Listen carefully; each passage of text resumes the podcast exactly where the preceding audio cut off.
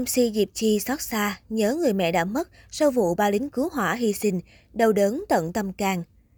Vụ cháy tại quán karaoke ở phường Quang Hòa chiều 1 tháng 8 đã cướp đi sinh mạng của ba chiến sĩ đội cảnh sát phòng cháy chữa cháy và cứu nạn cứu hộ, công an quận Cầu Giấy.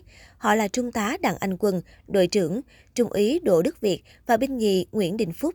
Sau vụ việc, thi thể ba chiến sĩ được đưa về bệnh viện 198 Bộ Công an. Mới đây, MC Diệp Chi của đường lên đỉnh Olympia đã có bài đăng dài bày tỏ sự thương xót với ba chiến sĩ. Có những cuộc gọi không bao giờ còn người nghe máy nữa. Chiếc tài khoản Facebook hôm qua còn chuyện trò rôm rã từ nay sẽ vĩnh viễn im lìm. Những bức hình giờ trở thành kỷ niệm để nhớ về và nâng niu mãi mãi vì khoảnh khắc ấy sẽ không thể nào trở lại. Điều buồn nhất khi thấy một ai đó qua đời là nghĩ về nỗi đau của người thân họ, nhất là những sự ra đi đột ngột không báo trước, không một lời dặn, lời chào. Những người mẹ, người cha, người vợ sẽ sống ngày tháng tiếp theo thế nào, mình không tưởng tượng được.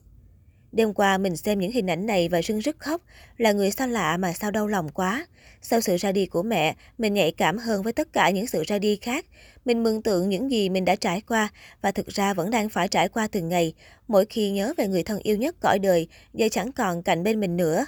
Đau đớn tận tâm can mà biết làm sao được. Cuộc sống là vậy, xin ly tử biệt chỉ trong gan tấc và không ai nói trước được điều gì. Đọc những dòng sa tết từ động viên của Việt sau mỗi trận chiến với giặc lửa, hình như em đã luôn chuẩn bị tâm thế cho điều tồi tệ nhất.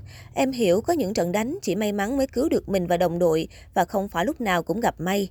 Việc ước mơ trở thành cảnh sát phòng cháy chữa cháy từ những ngày còn bé và em đã nỗ lực hết mình cho ước mơ đó, tới tận giây phút cuối cùng của cuộc đời. Yêu được sống và chết cho công việc mình đam mê, lại là công việc mà niềm hạnh phúc lớn nhất là cứu được sinh mạng người, là hy sinh cho người khác, thì nghĩa là việc đã sống trọn, không còn gì phải tiếc nuối nữa rồi, chỉ thương những người ở lại quá mà thôi.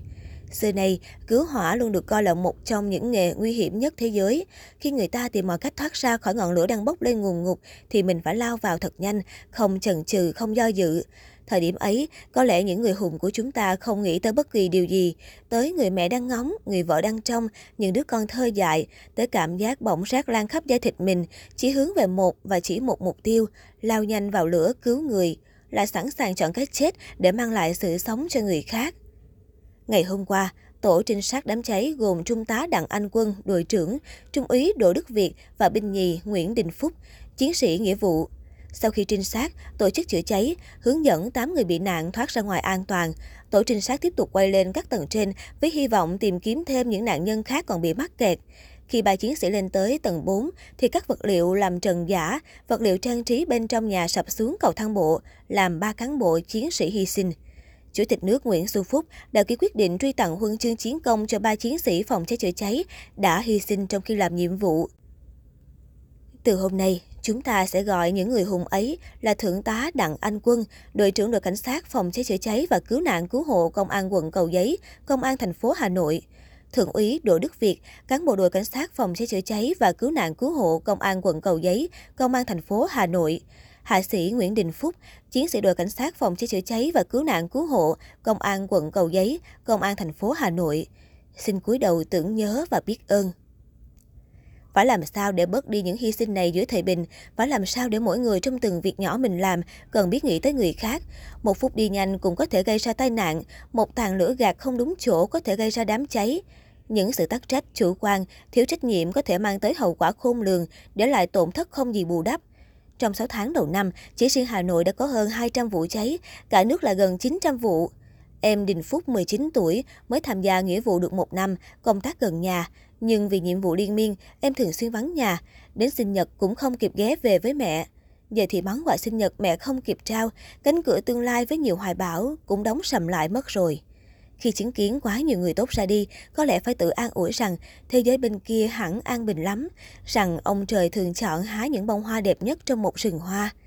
Bài đăng của MC Diệp Chi nhanh chóng nhận về nhiều sự chia sẻ từ phía cư dân mạng. Sự mưu trí, dũng cảm, không sợ hiểm nguy gian khổ, kịp thời chữa cháy và giải cứu các nạn nhân, đảm bảo tính mạng, tài sản, đã thể hiện rõ tinh thần trách nhiệm và để lại hình ảnh đẹp trong lòng người dân thủ đô.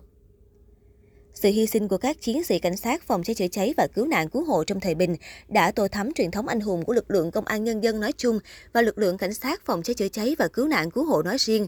Lính cứu hỏa không ngại hiểm nguy, giữa biển lửa bủa vây giăng lối, kiếm tìm từng hơi thở cho sự sống hồi sinh, sống chiến đấu vì nước quên thân, vì dân phục vụ.